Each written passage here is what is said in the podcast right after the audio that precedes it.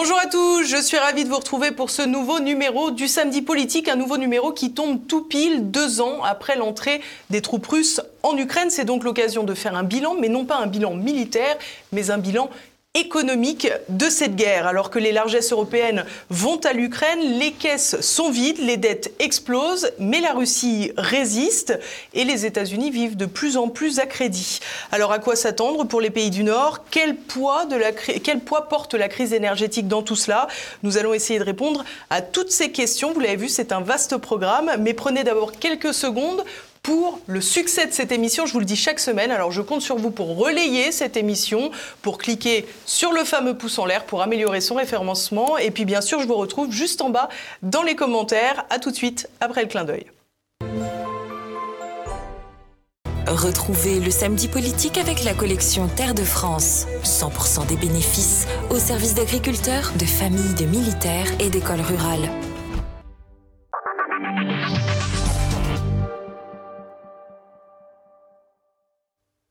Et à mes côtés pour cette émission, évidemment, Jacques Sapir, économiste. Bonjour monsieur. Bonjour. Merci beaucoup d'être revenu nous voir. Alors vous êtes économiste, je l'ai dit, spécialiste des questions stratégiques, fin connaisseur de la Russie, euh, où vous enseignez également. Euh, vous êtes aussi auteur de très nombreux ouvrages. Je n'en citerai quelques-uns. Le dernier, publié chez Jean-Cyril Godefroy, Le grand retour de la planification. C'était un point d'interrogation. Je pense que depuis, on a la réponse. Euh, mais aussi Démondialisation ou la fin de l'eurolibéralisme aux éditions du Seuil. Vous avez également publié un long article sur Front Populaire, la revue euh, fondée par Michel Onfray il y a peu de temps. Il s'intitulait Pourquoi l'économie russe résiste aux sanctions occidentales? C'était en deux parties. Avant de se concentrer sur la Russie, Jacques Sapir, j'aimerais qu'on parle un peu des États-Unis. Après euh, deux ans de conflit ouvert entre l'Ukraine et la Russie, quelle économie mondiale, ou plus exactement, quel pan de l'économie mondiale, selon vous, euh, a le plus profité, euh, de la guerre Alors, euh, c'est assez compliqué à dire. On peut, on peut déjà penser qu'il y a une réponse dans les pays asiatiques. Les pays asiatiques ont très largement bénéficié de cette guerre, l'Inde en particulier, mais aussi la Chine, mais aussi l'Indonésie. Après, la question est de savoir quels sont les pays qui ont le moins souffert de la guerre, non pas qui ont profité, mais vous voyez, mhm. on, va le prendre dans, l'autre sens. Euh, très clairement, la Russie euh, s'en tire avec les honneurs. Les États-Unis, parce qu'ils ont de l'énergie à leur disposition, s'en tirent aussi.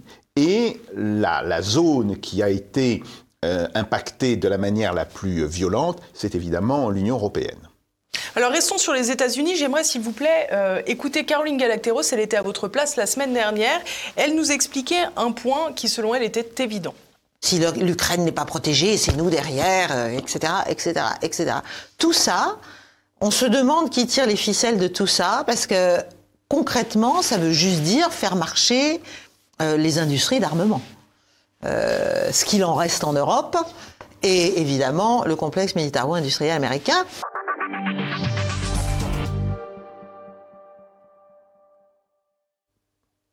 Alors je vais résumer et peut-être caricaturer un petit peu ce, propos et ce que les mm. gens pensent parfois. Est-ce qu'on fait la guerre pour booster, j'allais dire, le complexe militaro-industriel et tout particulièrement américain?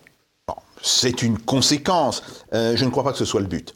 On voit bien que les États-Unis sont aujourd'hui confrontés à trois problèmes. Euh, il y a d'abord le problème de l'Ukraine, ou on peut dire le problème européen, dont ils sont largement euh, les responsables à cause de leur politique d'engagement euh, et d'engagement de l'OTAN euh, vis-à-vis de l'Ukraine, mais qui n'était pas leur priorité au départ. Il y a le problème du Moyen-Orient. Et on voit bien que l'Ukraine passe désormais après le Moyen-Orient. la guerre qui se passe à Gaza, aujourd'hui, est bien l'une des priorités du gouvernement américain. Et enfin, on a la priorité des priorités, mais dont personne ne veut réellement parler, c'est Taïwan. Pourquoi? Parce que Taïwan est un producteur essentiel de pièces électroniques pour les États-Unis. Sans Taïwan, l'industrie américaine et l'industrie de défense auraient énormément de mal à fonctionner. Car euh, les Taïwanais, et ça, il faut leur rendre cet hommage, ont réussi à garder la propriété intellectuelle de ce qu'ils font. Et donc, les États-Unis sont aujourd'hui devant le dilemme suivant, qui est de dire, bien sûr, on est engagé en soutien à l'Ukraine, on est encore plus engagé en soutien à Israël, mais s'il se passe la moindre chose sur Taïwan, alors pour nous, ça peut être dramatique.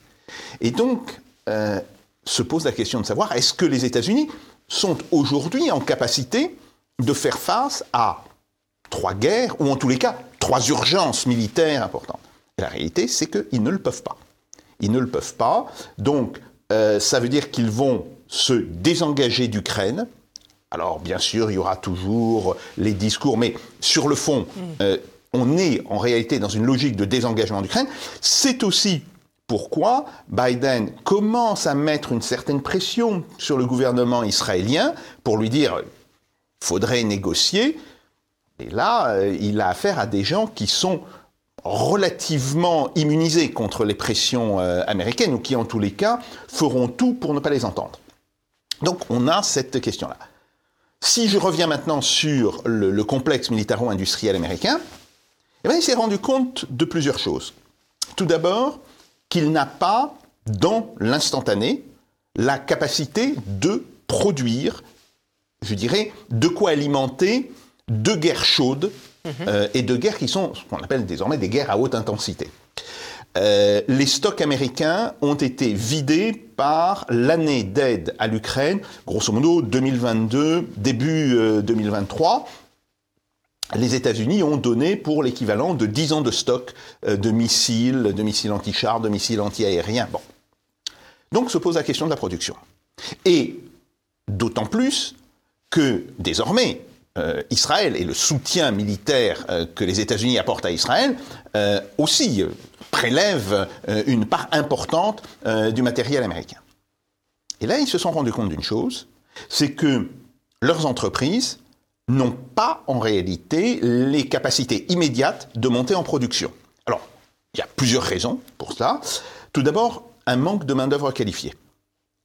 Ils ont tellement réduit euh, la production dans le complexe militaro-industriel qu'ils se trouvent en face d'un véritable problème. Alors, d'ingénieurs, euh, ça fait longtemps d'ailleurs. On croirait notre industrie du nucléaire un peu.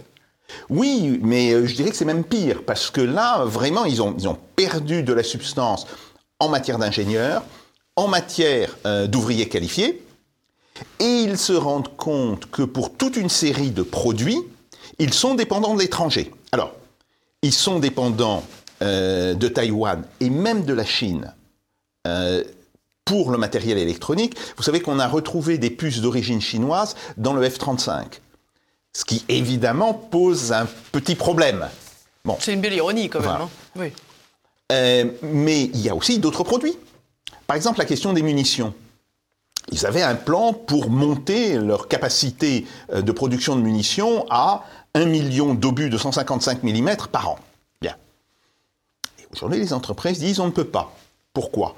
On n'a pas assez de produits chimiques. Et oui, la production euh, d'obus, bien sûr, il faut du métal, mais il faut aussi du produit chimique. Il faut du produit chimique pour la cartouche, pour euh, la poudre propulsive, il faut du produit chimique pour la poudre explosive euh, que contient l'obus. Ces produits chimiques, ils les importaient de Russie. Ah. Pas de bol. voilà. Petite ironie euh, dans cette histoire. Donc en réalité, quand on dit oui, c'est pour financer le, le complexe militaro-industriel, non, il ne faut pas se tromper dans les priorités. Que le complexe militaro-industriel en profite, euh, qu'il fasse monter les prix. Ben oui, euh, on met de l'argent sur la table, la capacité de production ne suit pas, il y a un déséquilibre entre la demande et l'offre, les prix montent. C'est un mécanisme de marché euh, assez classique. Bon, mais ce n'est pas ça qui était l'origine du conflit. L'origine du conflit, c'est que les États-Unis étaient dans une logique de confrontation et de confrontation de plus en plus violente avec la Russie, et que c'est un petit peu comme au poker. Poutine a fait tapis. Il demande à voir, alors, jusqu'où êtes-vous prêt euh, euh, de soutenir l'Ukraine? Et là, les États-Unis se rendent compte qu'ils n'avaient pas les moyens de leur stratégie générale, ou plus précisément, leur stratégie générale consistait à se présenter toujours comme une puissance mondiale, c'est-à-dire capable de gérer plusieurs conflits à la fois. ils n'en sont plus capables aujourd'hui. Et ça, ils commencent à le comprendre, d'où euh, l'amorce d'un désengagement euh, vis-à-vis de l'OTAN et vis-à-vis de l'Europe. Très bien, ça posera d'autres problèmes à l'Europe, mais même s'ils le font, la capacité de gérer deux crises majeures, Taïwan et euh, le Moyen-Orient, reste très problématique. Comment euh, jugez-vous aujourd'hui l'économie euh, des États-Unis de Joe Biden? Alors, c'est une économie qui est repartie après la crise de la Covid. il y a eu des mesures qui ont été prises par Joe Biden qui sont de bonnes mesures, hein, comme par exemple l'Inflation Reduction Act, mais qui aujourd'hui... Alors qu'on s'entende bien, pardon, excusez-moi, parce que je sais ce qu'on va avoir dans les commentaires, qui sont de bonnes mesures pour les États-Unis. Pour, les États-Unis, oui, oui, tout à fait. Là, là, si vous voulez, je, je, me mets à la place euh, d'un Américain. Donc, il a, pris des, il a pris des bonnes mesures, mais la traduction de ces mesures en réalité commence à poser problème. Et là, on retrouve, euh, je dirais, une plaie générale de l'économie américaine. Les États-Unis ne forment pas assez d'ingénieurs alors, bien sûr, pendant tout un temps, ils recrutaient des ingénieurs étrangers. Hmm. Bon. Mais ils ont mis tellement maintenant de freins à euh, l'immigration, et en particulier euh, l'immigration des étudiants. Vous savez, ils, ont bloqué ça par rapport à la Chine. Bon, commence à avoir un vrai problème. Euh, ils ont laissé la main-d'œuvre ouvrière baisser en qualité. Or, il y a toute une série de choses où pas possible, il faut, des gens qui soient réellement compétents. Par exemple, deux domaines importants. Le domaine aéronautique et une partie des problèmes que, rencontre Boeing sont liés à des malfaçons sur la chaîne de production. Tout simplement parce qu'on est obligé de recruter des ouvriers qui n'ont pas les compétences nécessaires. Mais il y a un autre problème et qui se pose, c'est la production des sous-marins. Sur la production des sous-marins nucléaires, euh, tous les chantiers prennent actuellement beaucoup de retard pour la bonne raison que l'on est en manque d'une main-d'œuvre extrêmement spécialisée. Donc, c'est là où on se rend compte que globalement, les États-Unis euh, commencent à, euh, je dirais, se heurter aux limites euh, d'un système qu'ils avaient eux-mêmes mis en place, mais qu'ils avaient mis en place il y a 30 ans. C'était l'idée de dire, bon, l'industrie américaine n'a pas tellement de problèmes, on pourra toujours s'approvisionner chez un tel, chez un tel, chez un tel. On développe beaucoup les services, les services financiers en particulier, oui, euh, Wall Street et, euh, et reste la grande place internationale. Mais aujourd'hui, qu'ils se rendent compte que cette forme de, de délocalisation n'est plus tenable, euh, qu'ils sont engagés eux-mêmes dans un processus de relocalisation, ils devraient se poser la question, qui est la première, ce qui est formation des hommes et des femmes, mmh, si vous voulez. Bon. Et là, ils ont pris un tel retard que, alors je ne dis pas que ce soit un problème insurmontable. Ils peuvent peut-être le surmonter en 10 ans ou en 15 ans.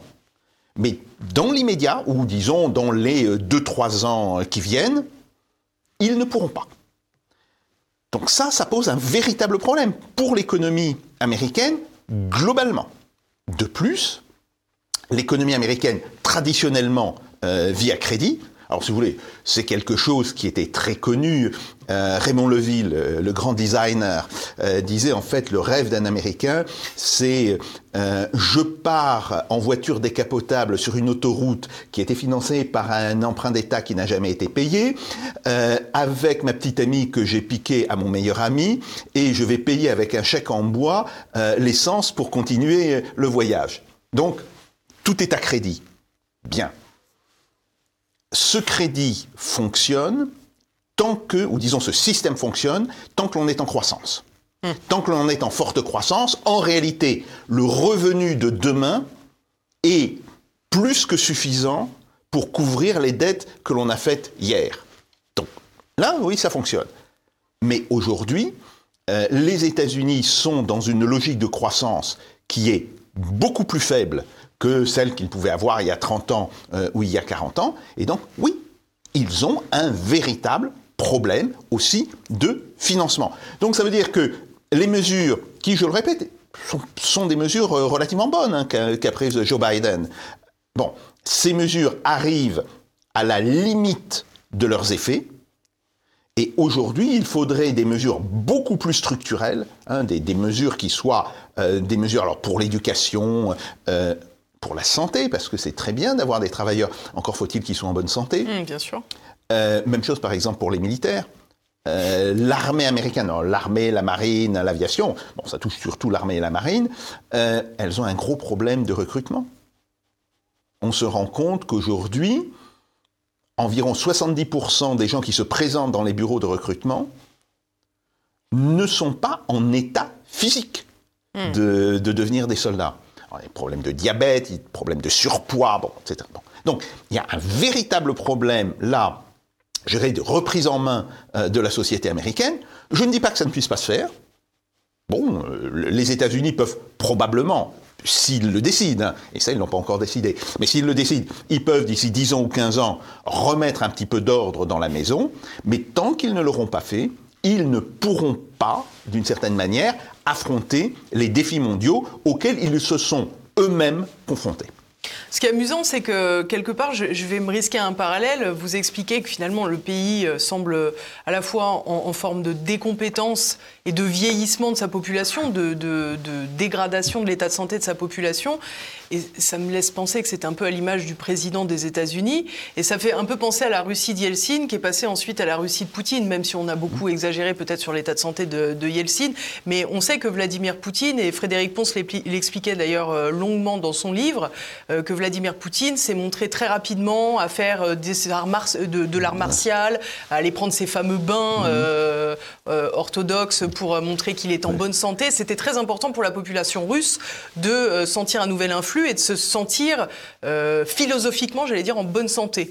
Euh, et quelque part, le parallèle est un peu violent quoi, entre ces États-Unis de Joe Biden et la Russie de Vladimir Poutine. Oui, alors en sachant que euh, Vladimir Poutine a beaucoup joué sur sa forme physique euh, au début des années 2000, il vieillit aussi. Il faut. Bien sûr. Alors bien sûr. Bon, il n'a pas les 14 cancers qu'on lui promet. Voilà, il n'a pas mais, non, les 14 cancers, il n'a pas la maladie de Parkinson, bon, etc.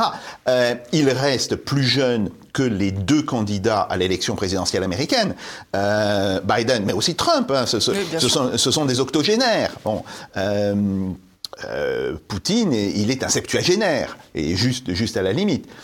Mais euh, ce qui est vrai, c'est que il y a euh, une forme, si vous voulez, de, de symbole qu'il a délibérément affiché, hein, si vous voulez. Euh, les, les, les, photographies, par exemple, quand on le voit euh, euh, camper en Sibérie pour ses vacances, torse nu, bon, c'est de la mise en scène. Mm. Bien. Mais le fait qu'il soit capable euh, de le faire, euh, ça dit quand même quelque chose sur le symbole qu'il veut envoyer.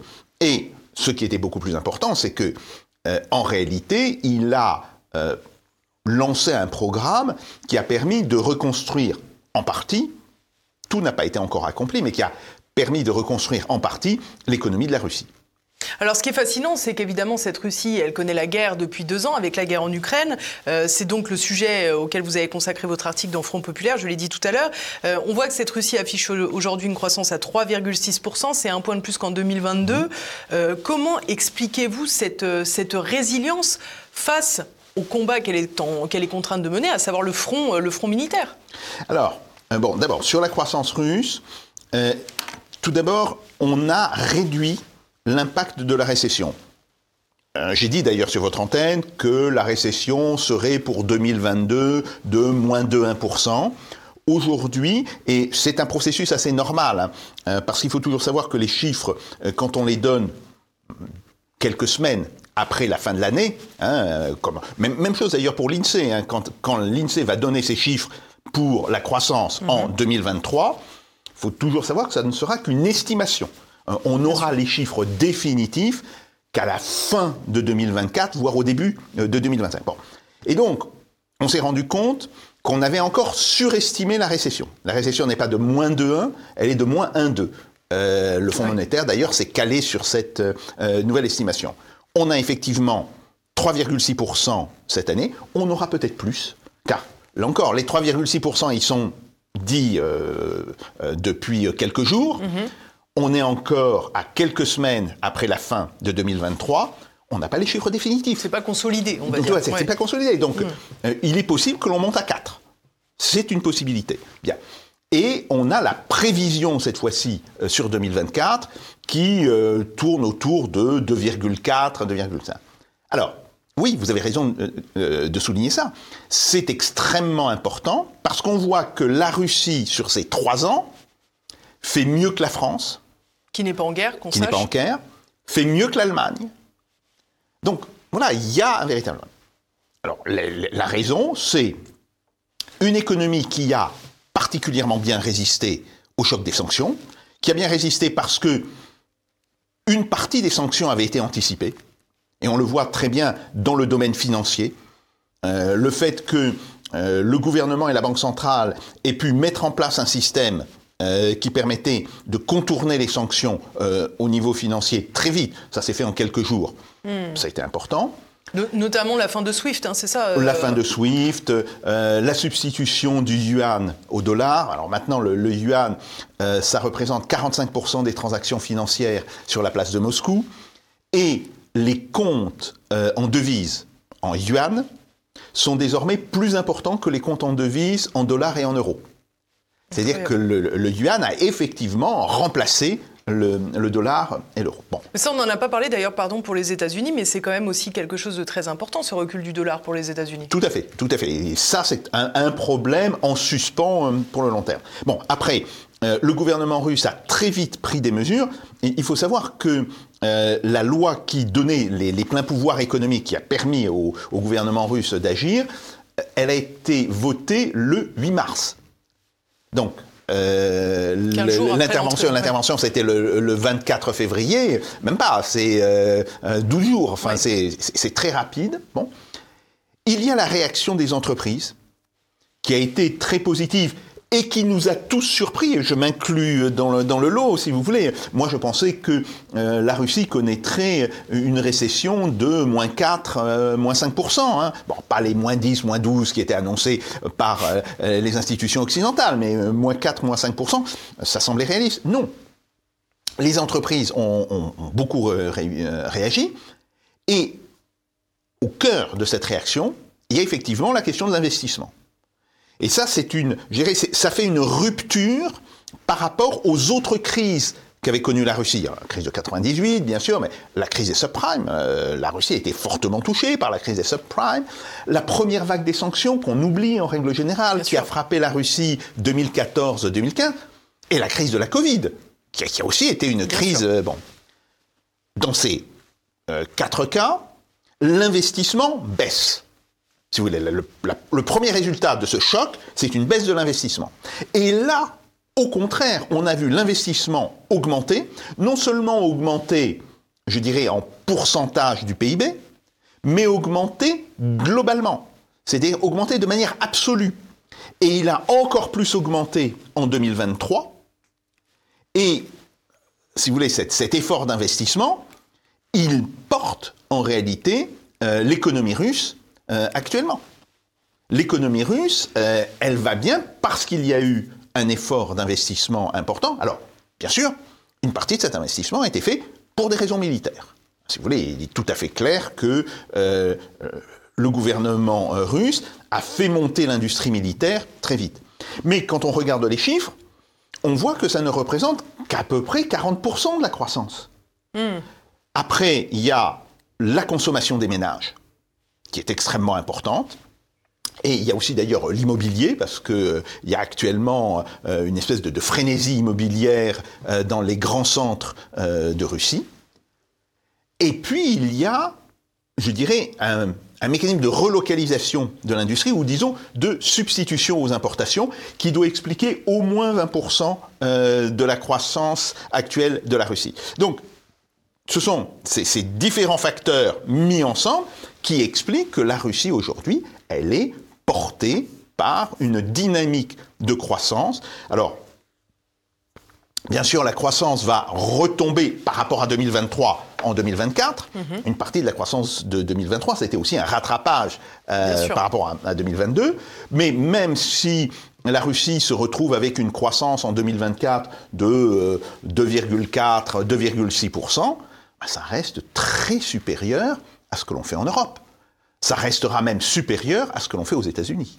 Alors, ce qui est assez intéressant dans ce que vous nous expliquez, Jacques Sapir, euh, aussi bien avec la part d'investissement euh, que vous souleviez tout à l'heure, euh, qu'avec cette capacité à, réagir aux sanctions mm. de 2014 et à apprendre mm. du passé, on a l'impression, nous, en Europe, qu'on est totalement incapable de, cela. Un, on est incapable de prévoir, donc on ne peut plus investir. Et deux, on est incapable d'apprendre et de se rendre compte de nos erreurs. Et là, on voit que la Russie réussit justement à avoir de bons résultats grâce à ces deux facteurs. Oui, c'est vrai. C'est vrai qu'il y a un mécanisme en Russie, euh, je dirais, d'apprentissage. Et que... Euh, alors l'économie, les gens qui interviennent dans l'économie. Euh, l'économie, c'est pas quelque chose de désincarné. Hein. Euh, ce sont des gens dans le privé, ce sont aussi des gens dans l'administration. Ils ont tiré les leçons de ce qui s'était passé dans la première crise des sanctions, hein, donc 2014-2015. Euh, Ils ont aussi tiré des leçons de la crise de la Covid. Et alors, ce qui, moi, me frappe quand je compare, par exemple, ce qui se passe en Russie et ce qui se passe en France, c'est que en France, on avait dit, il y a des leçons à, apprendre de la crise de la Covid. On ne peut pas rester aussi dépendant euh, qu'on ne l'est de, l'étranger, etc. Si je peux me permettre, pendant le Covid, on disait également qu'il y avait eu des leçons à tirer de la grippe H1N1 que personne n'avait tiré. Tout à fait. Vous rappelez du rapport sénatorial. Absolument. Hein. Oui, absolument. Hmm. Et, et, ce qui est très frappant, c'est que on dit que l'on va tirer des leçons, mais on n'en tire pas. C'est ça. On n'en tire pas dans les faits. Alors que le gouvernement russe il s'est mis, je dirais, en ordre de marche sur cette question-là, et, ça, c'est extrêmement intéressant. Dernier point, euh, en 2008-2010, au moment de, la crise financière, de la crise des subprimes, la Russie avait été touchée, le gouvernement russe décide de prendre des mesures euh, de relance, et euh, ces mesures de relance ont mis entre 14 et 18 mois à prendre effet. Là, elles ont mis 3 mois. Donc il se passe aussi quelque chose dans le fonctionnement de l'administration, où là, visiblement, euh, le gouvernement dit non, euh, une administration qui traîne les pieds euh, ou qui dit mais il y, a toute une série de détails à régler. Non, ça va pas. Il faut qu'on puisse le, faire plus vite. Et ça, ça me semble aussi quelque chose de vraiment d'instructif par rapport à ce qui se passe en, Russie, euh, on a un sentiment d'urgence qui a, d'une certaine manière, amené à de nouvelles pratiques au sein euh, de l'économie. D'un pays gigantesque en plus, hein, on le rappelle. Par ailleurs, donc, euh, qui est quand même pas, simple à, administrer. Alors, euh, vous évoquez donc dans cet article longuement la question des sanctions. On a évoqué celle de 2014-2015. Je vous avoue que je n'ai pas leur nombre en mm. tête. Tout ce que je sais, c'est qu'aujourd'hui, 18 000 sanctions sont en vigueur euh, contre la Russie. c'est assez surréaliste de voir que la Russie se porte bien avec toutes ces sanctions, surtout quand on, on a entendu le bilan qu'on a, qu'on a dressé des États-Unis et le bilan qu'on va dresser de l'Europe juste après. Alors oui, ça peut paraître euh, stupéfiant, mais d'abord il faut savoir une chose. Euh, les sanctions ne sont efficaces que si elles sont appliquées par une grande majorité de pays. Or, une grande majorité des pays n'a pas appliqué les sanctions. Alors, que ce soit des pays qui étaient alliés à la Russie, la Chine, que ce soit des pays qui, tout en condamnant la politique extérieure russe, en disant non, euh, ce que vous faites euh, en, Ukraine euh, n'est pas acceptable, etc., se sont refusés à appliquer les sanctions. Hmm. En fait, on, le voit même avec un pays de l'OTAN, la Turquie, qui continue de commercer avec la Russie comme avant. L'Inde est aussi évident, par exemple. L'Inde a voté contre la Russie aux Nations Unies. Bien. Mais l'Inde, elle a aussi développé son commerce euh, avec la Russie. Donc ça, c'est intéressant. Pourquoi? Parce que ça veut dire une chose. Euh, il y a toute une série de pays qui considèrent que la guerre qui se passe en Ukraine, bon, ce que les Russes appellent l'opération militaire spéciale, ce qu'il faut bien appeler par son nom, c'est une guerre. Bon, c'est quelque chose qui ne concerne que la Russie et l'Ukraine, que eux ne sont pas concernés, hmm. et que donc ils ne voient pas pourquoi ils mettraient en œuvre des sanctions contre les entreprises russes ou contre la Russie en tant qu'État. Donc quand on a ce type de situation, bah, évidemment, euh, on a un problème quant à l'efficacité des sanctions. Ajoutons à cela le fait que la Chine est depuis 2016-2017 la première puissance économique du monde, pas par habitant, bien sûr. Euh, la Chine, c'est 1 milliard euh, 450 000 habitants. Bon, mais en termes de volume, elle est la première euh, puissance économique du monde, et que le fait que la Chine soit en soutien de la Russie, évidemment, est quelque chose de tout à fait euh, essentiel euh, pour la capacité de la Russie à faire face aux sanctions. On a le sentiment au- aussi finalement que c'est philosophiquement un peu l'effondrement de, de l'hégémonie occidentale finalement, ce que vous nous expliquez, parce que euh, quand on écoute l'Occident dicté euh, par euh, les bons sentiments, tout le monde doit condamner la Russie. En réalité, il y a un réalisme politique qui s'est mis en place et qui est très éloigné euh, des, des obsessions occidentales, quoi. Oui, tout à fait. Alors, euh, c'est vrai d'un point de vue idéologique, mais c'est aussi vrai d'un point de vue économique. Je vous ai dit. euh, Oui, en- on peut dissocier les deux d'ailleurs, Voilà. comme fait l'Inde. Euh, absolument. Euh, en 2016-2017, la Chine passe devant les États-Unis, mais encore plus intéressant, l'ensemble des BRICS sont passés devant le G7. Ils sont passés visiblement euh, l'année dernière. Bon, alors que ce soit l'année dernière, que ce soit plutôt au début de cette année, ça n'a pas beaucoup d'importance.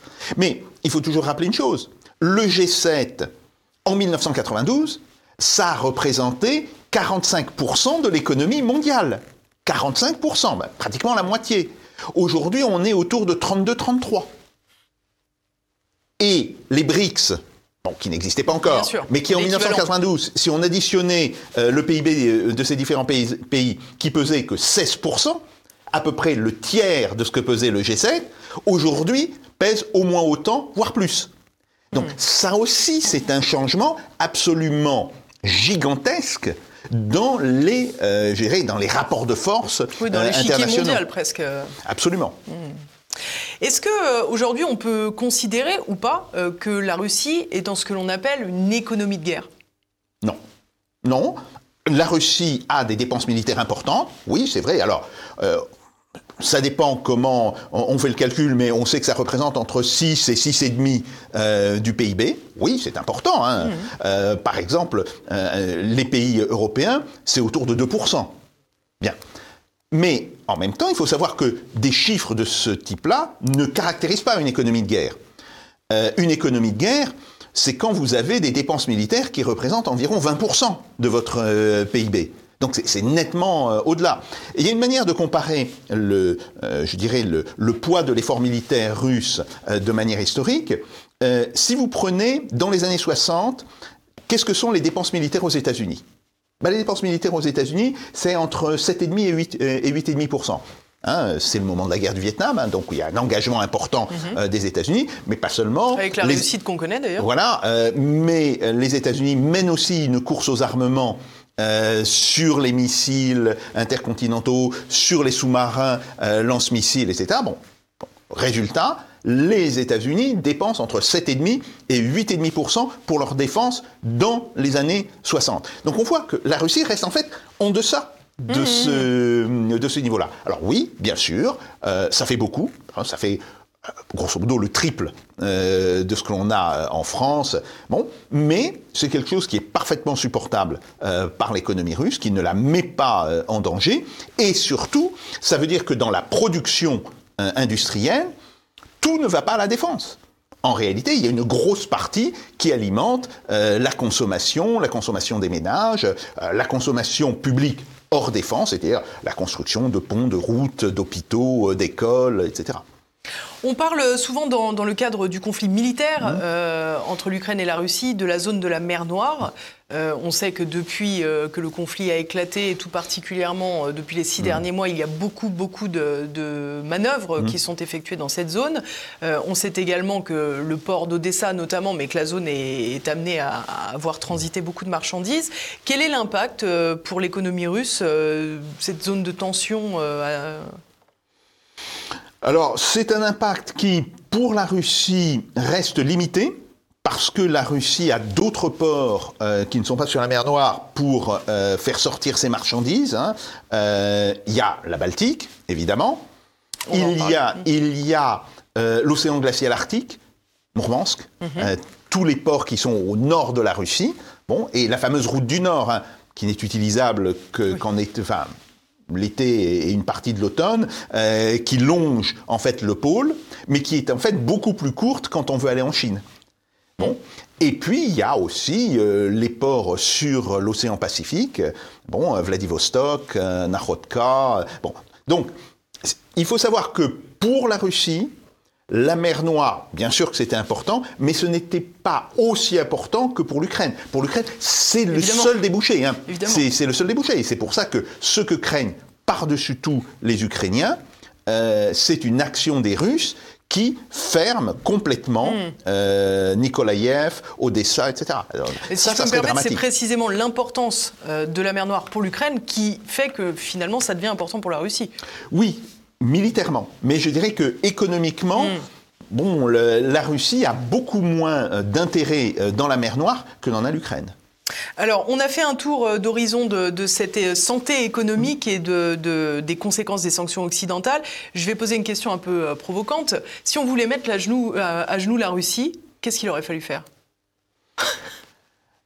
D'abord, est-ce que c'était possible? C'est ça la, la, vraie question.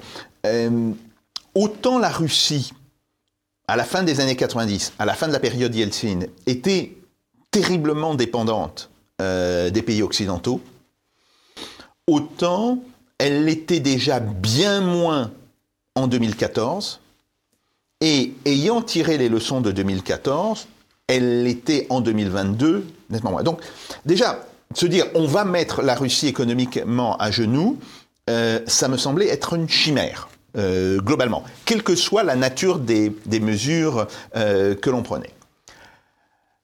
D'autant plus que on n'était pas majoritaire. Si vous voulez, euh, les sanctions, déjà, elles n'ont pas beaucoup d'effets en général. Mais les cas où elles ont des effets, c'est quand elles sont appliquées par une grande majorité de pays. Hmm. Si vous voulez, par exemple, les sanctions sur l'Afrique du Sud, les sanctions sur la Rhodésie. Hein. Ces sanctions, elles étaient appliquées des États-Unis à l'Union soviétique. Il y avait un consensus international. Mm, mm, mm, Et le fait que euh, les pays de l'OTAN étaient absolument incapables de créer ce type de consensus, ça, ça voulait déjà dire que on ne pouvait pas raisonner en termes de sanctions. Après, ben, quel était le choix pour les pays de l'OTAN? Intervenir militairement en Ukraine? Personne ne le veut. Donc il fallait expliquer à nos populations que l'on avait au préalable chauffé euh, sur la défense de l'Ukraine qu'on allait faire quelque chose. Bon, on va faire quoi? Les sanctions. Donc en réalité, je pense que le discours sur les sanctions a eu une base déclarative. C'est de la politique. Euh, c'est pas de la politique, c'est la communication. Oui. oui, oui, vous avez raison, mais maintenant la politique, c'est presque plus que de la, voilà. mais, communication. Mais ça, a eu, ça a eu cette dimension dès le départ. Alors, j'aimerais à présent qu'on revienne sur une date euh, fatidique, le 26 septembre 2022. Les gazoducs Nord Stream 1 et 2 qui relient euh, la Russie à l'Europe, euh, là aussi symbolique, mmh. étaient sabotés au fond de la mer Baltique. Selon vous, qui a le plus souffert de cette rupture d'approvisionnement? Oh, clairement, c'est l'Allemagne. Hein.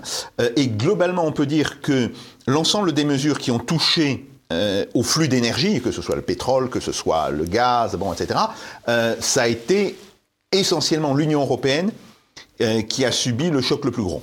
Si on regarde par exemple en perte de croissance, et on dit voilà, il y avait telle et telle estimation, par exemple les estimations faites par le FMI, de la croissance de la Russie faite fin 2021, donc avant le, début de la guerre, pour l'Union européenne, pour la France, pour, pour l'Allemagne. Bon.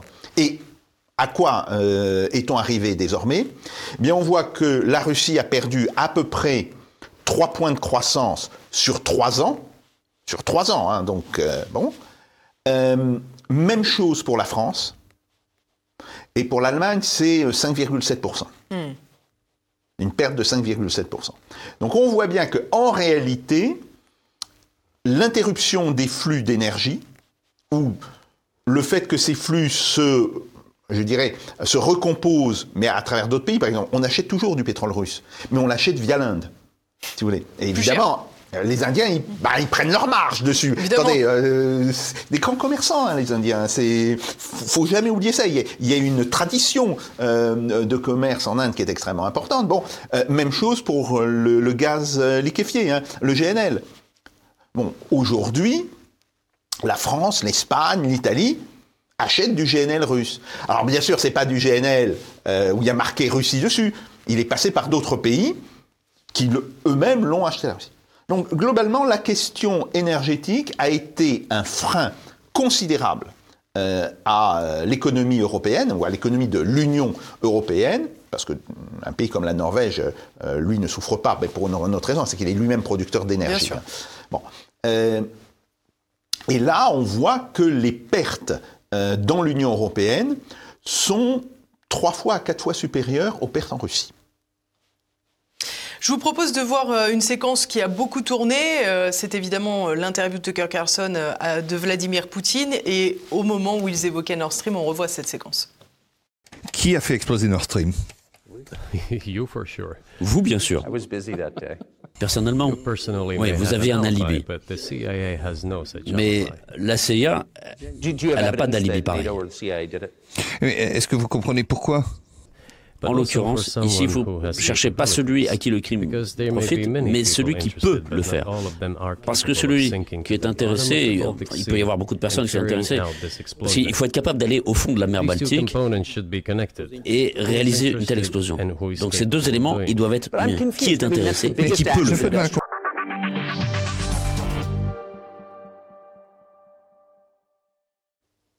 Les États-Unis ont profité du sabotage de Nord Stream? Oui, c'est évident. C'est évident. Euh, ça n'en fait pas nécessairement les acteurs directs, mais c'est très clair que oui, ils ont été, je dirais, les principaux bénéficiaires de cela, puisque ça oblige maintenant euh, toute une série de pays européens à euh, s'approvisionner en énergie aux États-Unis. Alors, il y a quelque chose qui est assez surprenant dans cette affaire, c'est qu'on on présente souvent l'Allemagne euh, comme une forme de cheval de Troie des États-Unis au sein de l'Union européenne, et finalement, on se rend compte que c'est quand même l'Allemagne qui a le plus souffert euh, de cette affaire de sabotage euh, de Nord Stream. Comment voyez-vous cela?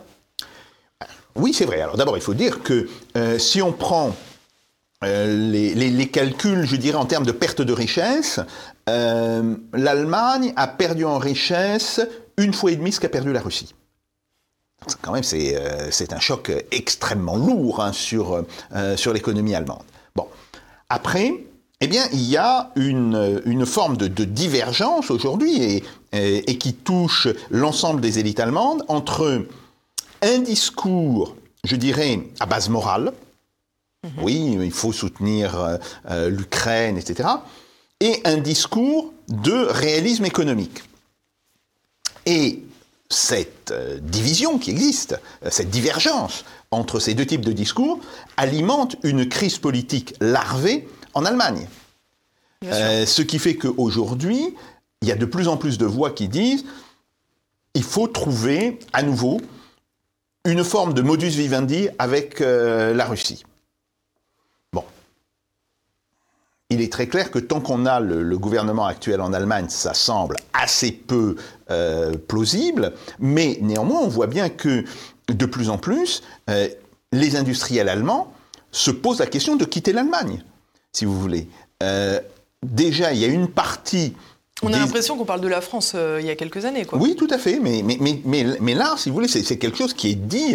Alors, dans les grandes entreprises chimiques, Bayer, bon, etc., les grandes entreprises métallurgiques et les producteurs automobiles. Euh, les trois secteurs qui sont les plus gros consommateurs d'énergie. Si vous voulez, euh, l'énergie, alors oui, euh, la métallurgie, ben, on comprend. la chimie, c'est très important, parce que pour faire de la chimie, il faut de la chaleur.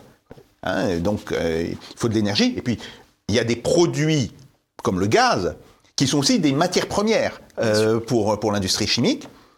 Et euh, la construction mécanique, l'automobile, bah oui, les machines qui assemblent les voitures, euh, bah, elles utilisent du courant, euh, et donc il y a une très grosse consommation d'énergie. Donc oui, aujourd'hui, on le voit d'ailleurs, ce qui maintient, alors maintient pas, mais je dirais ralentit un petit peu la baisse de l'économie allemande, ce sont les services. Mais si vous regardez la production industrielle, elle est en recul de pratiquement 4%, voire 4,5%. Donc c'est un recul absolument inouï, et ça veut dire que le modèle économique sur lequel était construit l'Allemagne a explosé. Hmm. Donc ça, ça pose des problèmes, et il y a maintenant de plus en plus de, personnalités politiques euh, dans différents partis politiques qui commencent à se dire non, c'est pas possible. là, nous allons nous suicider. Après, est-ce que ces personnalités seront capables, je dirais, de provoquer un changement de gouvernement? On peut en douter. Hmm. Par ailleurs, donc, malheureusement, je pense que cette divergence entre une position moralisatrice plus que morale d'ailleurs, euh, et une position euh, euh, et de réalisme économique, cette divergence va s'accentuer. Alors, on va parler peut-être à présent un peu de la France, tout de même, qui qui présente pas non plus un, bilan très reluisant, même si on peut le voir, Bruno Le Maire est assez fier. On le regarde tout de suite. Elle était de 1,4% pour 2024 et nous la révisons à 1%. Une croissance qui reste positive, mais qui tient compte du nouveau contexte géopolitique, la guerre en Ukraine, les affrontements au Moyen-Orient, les difficultés en mer Rouge, un ralentissement économique très marqué en Chine, une récession en 2023 en Allemagne. Tout ça a un impact sur la croissance française que nous révisons donc 1%. On nous prédisait la récession en 23, on a fait près de 1%. Et la politique économique que nous menons avec beaucoup de constance, beaucoup de détermination, pour les entreprises et pour le travail donne des résultats.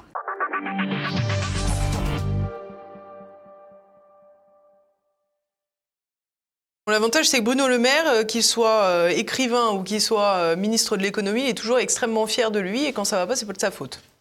Oui, ça c'est un grand classique. Alors, oui, l'économie française, paradoxalement, est une des économies de l'Union européenne qui va le moins mal. C'est exact. Euh, nous avons fait 2,4% de croissance euh, en 2022. Nous avons fait non pas 1, mais 0,8% euh, en 2023. Et nous ferons probablement encore 0,8 en 2024. Donc on reste toujours en, positif, très faiblement, mais on reste en positif. C'est entièrement exact. Après, comparé aux prévisions qui étaient faites en 2021, je, l'ai dit tout à l'heure, hein, c'est un recul de 3%. Hmm. Euh, globalement, par, euh, la croissance réelle par rapport à la croissance qui était anticipée en 2021, euh, il y a une différence de 3%. Ça, c'est le premier point. Alors, comme nous sommes moins industrialisés que l'Allemagne, et de beaucoup, nous avons moins souffert. Et paradoxalement, c'est ce qui nous a protégés très largement. nos entreprises étaient moins dépendantes de l'énergie, D'abord, notre secteur industriel est plus petit et nos entreprises étaient moins dépendantes euh, de l'énergie. On n'a pas de grandes entreprises chimiques euh, en France, ou disons, travailler en France. Après, on peut, euh, en voir à l'étranger. vous savez que, par exemple, Total a quasiment à 80% de ses raffineries hors de France. Mm, mm, mm. Bon. Donc, voilà, ça, c'est ce qui nous a un petit peu protégés. Mais on a d'autres problèmes qui, eux, ne sont pas du tout liés euh, à la conjoncture internationale, c'est la baisse de la productivité du travail. Et si vous regardez, par exemple, qu'est-ce qui explique le, euh, la, la stabilisation du chômage en France? Le maquillage des chiffres, souvent. Non, non. Hors maquillage des chiffres, alors maquillage des chiffres, pas maquillage des chiffres, c'est l'utilisation de différents concepts. Euh, tout, le monde est centré sur la catégorie A, mhm. et en fait, il faudrait regarder les catégories A, B et D. Bon, ok. Oui, mais et puis quand, quand euh, les chômeurs n'ont plus le droit aux allocations, souvent ils se déclarent plus comme étant chômeurs. Et quand on réduit les conditions d'allocation. Oui, mais vous pouvez inclure les gens qui sont RSA. Globalement, effectivement, il y a eu une petite embellie sur le, sur le domaine de l'emploi. Mais à quoi est-elle liée? Elle est liée à deux choses. Un, la baisse de productivité. La productivité du travail en France a baissé de 5%. Alors, c'est très bien. Comme nous maintenons d'une certaine manière la production, bah, ça veut dire qu'il faut embaucher plus de monde. Euh, tout, euh, tout bêtement. Mais ce n'est pas ça. Si vous voulez, cette baisse de productivité, elle provoque de l'inflation, parce que bah quand la productivité des entreprises euh, baisse, les coûts augmentent. Donc ça, c'est un premier point. Et deuxièmement, ça pose un problème quant à l'équilibre de notre système des retraites, qui lui était basé sur l'idée que l'on aurait des gains de l'ordre de 1 à 1,5% de productivité sur longue période. Ça, c'est un premier problème. Et le deuxième problème, c'est une, enfin, une partie euh, de ces, euh, de ces gains d'emploi sont strictement liés euh, à des aides de l'État les aides de l'État aux entreprises sont très largement corrélées aux améliorations de l'emploi dans l'industrie et dans toute une série d'autres secteurs. Ce qui veut donc dire que l'amélioration de l'emploi, elle dépend du niveau d'aide que l'État apporte aux entreprises. Ah oui, il faut savoir que les entreprises françaises sont les plus aidées dans l'Union européenne. C'est quand même intéressant. Hmm. Euh, l'ampleur des aides publiques aux entreprises, directes ou indirectes, euh, par exemple par euh, exception fiscale, exemption fiscale, etc., ça représente 3 points de PIB. 3 points de PIB. Bon. Et la chute de la productivité. Alors, je veux bien qu'on se réjouisse d'une telle situation. Moi, j'y vois plutôt des, euh, signes euh, d'inquiétude. Et il y a un, point qui est extrêmement euh, mauvais. C'est l'accroissement, pas tellement du déficit budgétaire, mais du déficit commercial. Le déficit commercial de la France, et, qui est en réalité le vrai indicateur de la santé mhm. économique il est, depuis plusieurs années, absolument désastreux. Donc là, oui, je pense qu'on a quelque chose euh, de très grave qui est euh, en train de se passer dans l'économie française. Alors j'aimerais maintenant qu'on reparte et qu'on ouvre l'entonnoir, j'allais dire, euh, au vu de, cette situation catastrophique en Allemagne, mmh. peu reluisante et surtout inquiétante pour l'avenir en France. Quand on nous parle de cette sécurité européenne, de cette volonté de Vladimir Poutine d'avancer après avoir conquis euh, l'Ukraine, etc., etc., vous nous avez expliqué tout à l'heure que la Russie consacrait 6,5% à sa défense euh, en Europe, mhm. alors qu'on multiplie les déclarations euh, d'inquiétude quant à une invasion russe. vous nous avez dit que c'était 2% à peu près, 2,5% du PIB. Alors ça, encore une incohérence. Oui, alors c'est une incohérence et en fait ça révèle quelque chose de plus profond. Tout d'abord le fait que euh, l'Union européenne n'a pratiquement plus d'industrie de défense. Alors, je vous donne un exemple. Euh, le gouvernement français euh, dit nous allons doubler la production d'obus. Bon, d'accord. après, vous demandez mais c'est quoi la production d'obus? On en produisait 30 000 par an, on veut en produire 60 000 par an. Alors, d'accord, 60 000 obus par an, les Russes, ils en tirent entre 8 et 10 000 par jour. en réalité, il n'y a pas de sujet. Mhm. Si vous voulez, il n'y a pas de sujet. Même chose dans toute une série d'autres domaines. Euh, il y a une entreprise qui devait livrer des fusils à l'Ukraine, qui ne les a toujours pas produits. Elle ne les a pas produits parce que elle n'a pas les crédits. Alors, on a dit qu'on allait lui donner crédit, ils ne sont toujours pas donnés elle n'a pas euh, les matières premières, comme elle n'a pas les crédits, elle n'a pas pu régler ses fournisseurs, et elle n'a pas pu embaucher de la main-d'œuvre qualifiée. Et c'est, si vous voulez, euh, ça, se passe aussi en Allemagne, ça se passe euh, aussi au Danemark, etc. Non. En fait, vous avez, on est dans un système où les femmes et les hommes politiques croient que donner de l'argent suffit. Or, la réalité, c'est pas l'argent. C'est que l'argent se transforme en produit, en chars, euh, en missiles, euh, mmh. euh, en fusils, en munitions, bon, etc. Et aujourd'hui, nous n'avons plus cette capacité. Ou disons, nous ne l'avons que de manière résiduelle. Alors, prenons les 3 milliards d'euros que la France a déjà donnés comme aide militaire à l'Ukraine. Vous avez 1,7 milliard qui sont des dons d'anciens matériels. Et on arrive au chiffre de 1,7 milliard non pas en comptant le coût des matériels, parce qu'il aurait fallu enlever euh, les amortissements, etc., mais en calculant ce que cela nous coûtera si on veut racheter des matériels équivalents. D'accord. Bon. Vous avez 1 million, 1 milliard 3 euh, au-delà. Et quand vous regardez ce que sont ces, ce milliard 3, ben c'est très largement euh, des frais administratifs, euh, l'entraînement des soldats ukrainiens sur le territoire français. Ah oui, bon, très bien, on en a entraîné 7000. C'est-à-dire... Ce qui pose quand même un problème. Hein, euh. Moins que la perte mensuelle sur le front. Oui. en plus. Mais ça pose quand même un problème au regard de la Russie pour la belligérance et compagnie. tout à fait, mais bon, on, hmm. on a ça, bien. Et les Ukrainiens eux-mêmes ont dit à Macron, enfin Zelensky quand il est venu à Paris, il a dit, mais on n'a pas vu la couleur de l'argent que vous nous avez promis. Et qu'est-ce qu'a fait Macron? Il a dit, ben, je vais vous donner 3 milliards de plus. Mais ces 3 milliards de plus ne peuvent pas se traduire actuellement en capacité militaire. Oui, c'est des vœux pieux. Voilà, c'est des vœux pieux, et qui donc, comme il n'y a, pas a pas de quoi acheter, qui resteront bloqués dans les caisses du Trésor. C'est-à-dire qu'on a un président qui dit une chose, mais alors c'est quoi l'idée? C'est juste de la communication? Ou c'est euh, du cynisme qui table plus tard sur, de, sur, sur la reconstruction de l'Ukraine? Alors, il y a de la communication, c'est mhm. évident.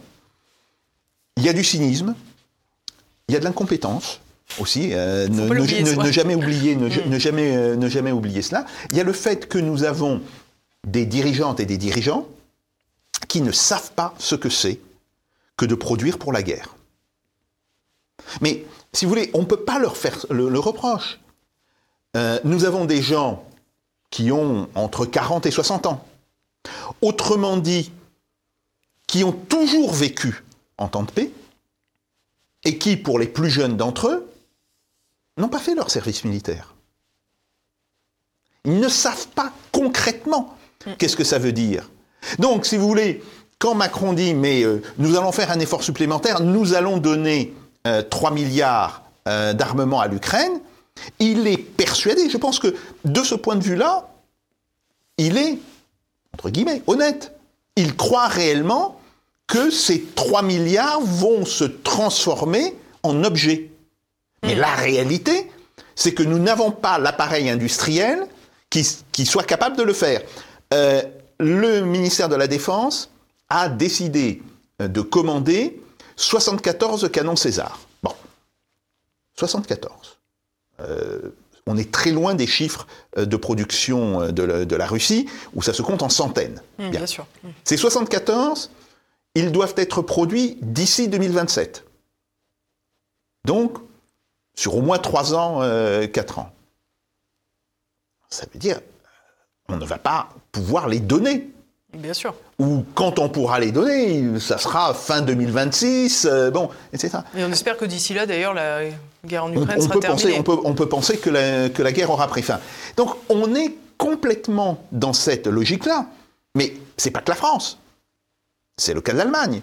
Euh, le chef d'état-major de, de l'armée allemande a dit il nous reste un jour de guerre en stock. Hmm. Un jour. Vous allez en Grande-Bretagne, vous avez vu l'état de la Royal Navy? Elle est obligée, alors, ils voulaient faire des manœuvres avec euh, leurs deux porte-avions. Ils sont obligés d'annuler. Les porte-avions ont des problèmes techniques et des problèmes d'entretien. Ils ont été obligés de désarmer deux frégates. Ils n'avaient plus le personnel. Et ils viennent de faire un essai de tir de missiles balistiques depuis un de leurs sous-marins qui a loupé. Alors, comble de la honte, avec euh, le ministre de la Défense de Grande-Bretagne à bord. Bien. Euh, donc, en fait, c'est ça l'état euh, de l'OTAN et, des pays de, l'Union européenne. Alors, la vraie question qu'on doit poser, c'est de dire, quand on sait qu'on est dans ce type de, de situation, ne vaut-il pas mieux dire aux Ukrainiens Négocier. Négocier, ou en tous les cas, vous décidez. Hein. Vous, décidez, mais nous ne pourrons pas vous donner plus. Très clairement, nous ne pourrons pas vous donner plus que ce que l'on vous a donné en 2022 et début, euh, et début 2023. Hmm. Et euh, ce n'est pas les 12 euh, ou 14 F-16 qui arriveront en Ukraine probablement au mois de juin qui vont y changer quoi que ce soit. Donc, dans cette situation-là, il vaudrait mieux tenir un discours de vérité aux Ukrainiens et de leur dire, bon d'accord, c'est très bien ce que vous faites, vous vous battez très courageusement, etc. Mais sachez une chose, vous n'aurez pas d'armes de notre part. Non pas qu'on ne veuille pas, mais on ne peut pas vous les, euh, vous les donner. Nous n'avons pas aujourd'hui euh, les capacités. Donc, Les Américains ne peuvent pas vous en donner plus. Les pays européens ne peuvent pas vous en donner plus. Tirez-en les, conséquences. Hmm. Toute dernière question pour conclure euh, cette émission, Jacques Sapir. Certains ont évoqué la possibilité de créer un impôt de guerre. Euh, finalement, on a vu que des sanctions économiques au nombre de 18 000 avaient été appliquées à la Russie avec les résultats que nous avons décrits, euh, donc euh, des résultats qui n'ont pas visiblement mis l'économie russe à genoux. on a vu que l'Union européenne, elle était à la peine, tout particulièrement avec celui qui était le moteur avant, à savoir les Allemands. la France peut-être résiste mieux, mais on l'a bien compris pour une situation un peu différente, et notamment due à son industrie affaibli déjà.